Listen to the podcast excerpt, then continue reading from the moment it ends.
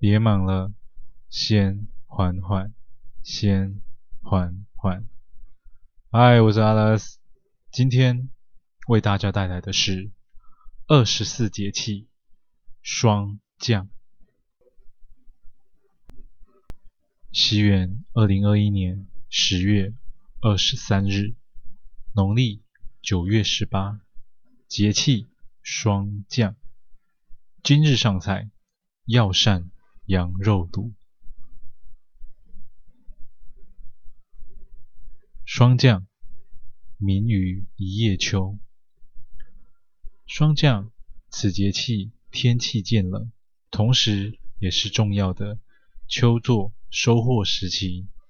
但对于还在生长中的农作物，霜可谓是最严苛的考验。若无防霜措施，往往会导致作物严重脱水及变质。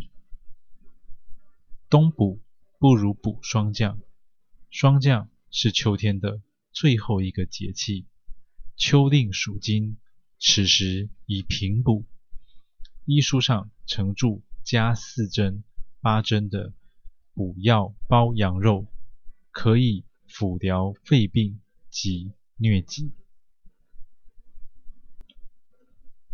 秋风萧萧入府城，夜早临来昼已歇。傍晚时分，此时的天空早已换上夜晚的面容。路上的行人身上不约而同地出现了轻薄的外套，那位送货司机也穿上了轻便的夹克，唯一不变的便是那脸庞上的冷酷。与瞳孔中的炙热。陆叔，天冷了，霜降该你上菜喽。莹莹像个小女娃一样，在陆谦的身边转着。什么菜？什么菜？陆叔要上什么菜？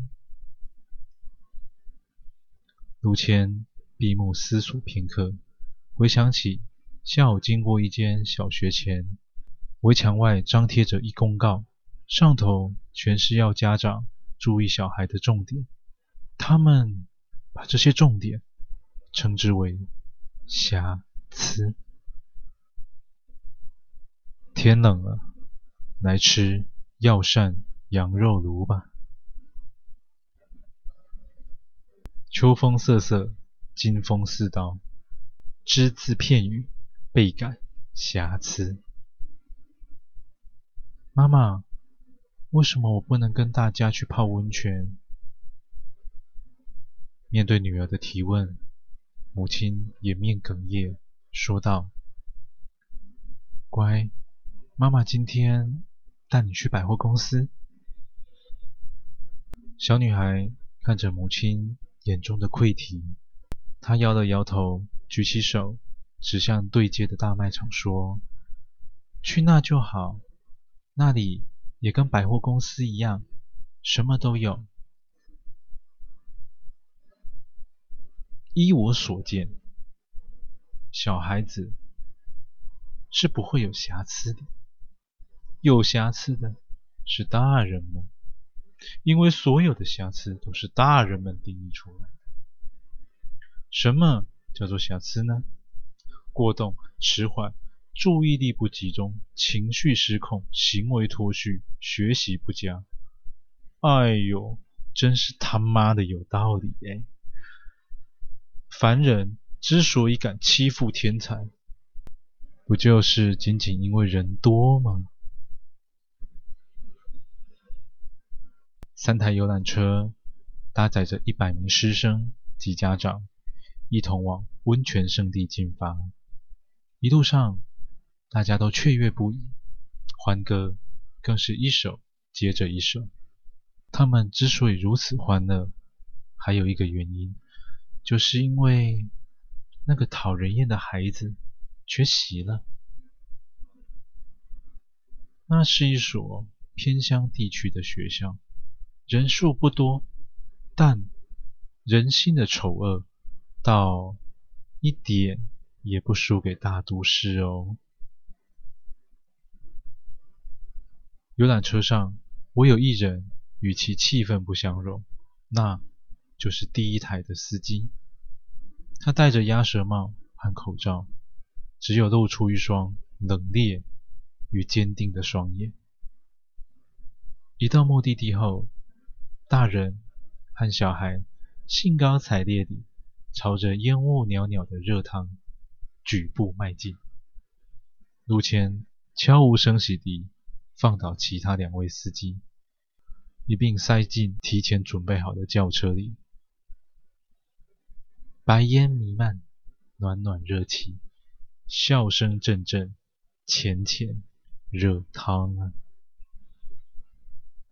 大人和孩子们在群山围绕和缕缕白烟中享受着难得的放松，没有任何一个人注意到这间温泉会馆里竟只有一位工作人员。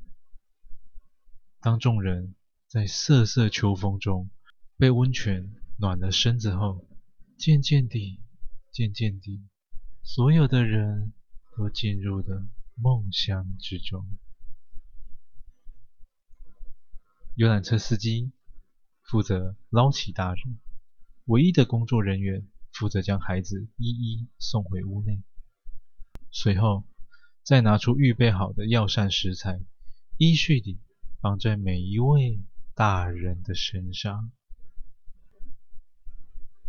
夕阳西下，夜后来临，正值霜降，此时岂不是进补的好时机吗？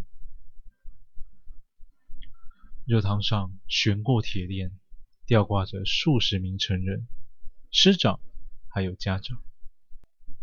陆谦一向不多话，所以也很贴心地往每个人的口中塞进了他们的袜子。惊恐的众人看着底下的热汤，不知什么时候变成了沸腾的滚水，而他们的身上更是绑着黄芪、党参。红枣、陈皮，而自己就像是待宰的羊肉啊！那名工作人员走向前，拿起大声公，与众人说道：“大家好啊，我只问一个问题，但我赌你们没有一个能答对。那咱们就先从校长开始好了。”啊，请问小孩的瑕疵是指什么呢？校长含糊不清说了好一会，可还是让人听不懂。但这也不能怪他呀，毕竟嘴里塞了袜子。工作人员摇了摇手指，瞬时间，一支削铅的铅笔破空而出，随后扑通一声。第一组备料下锅。这时，大声公又传来了音响：“各位加油啊！那我们紧接着下一位啦。”随着一次又一次的提问，伴随的又是一支接一支迅如子弹的铅笔，再接着又是一声接着一声的。扑通，扑通！终于，铁链上一个人也没有了。看着眼前色香味俱全的药膳羊肉炉，那名工作人员戴上渔夫帽，冷笑了一声，轻蔑地说道。凡人之所以敢欺负天才，不就是仅仅因为人多吗？小女孩在百货公司饱餐一顿后，又跑到玩具反斗城里，兴奋地转圈。突然间，她回头望向母亲。母亲在他人眼中是个不会打扮，又俗气的村姑，个性隐忍不好强，往往受人欺负。他走到母亲跟前，问着她：“妈妈，我真的有病吗？”霎时间，母亲的眼眶犹如溃堤。她蹲下身子，紧紧抱住女儿，说道：“不，我的宝贝，你没有病，你是最棒的。”感谢您收听完今天的故事。倘若你也喜欢，请不要吝啬你的分享，动动手指头将缓缓分享出去，让更多的人能够听见缓缓。我是 Alex，感谢您。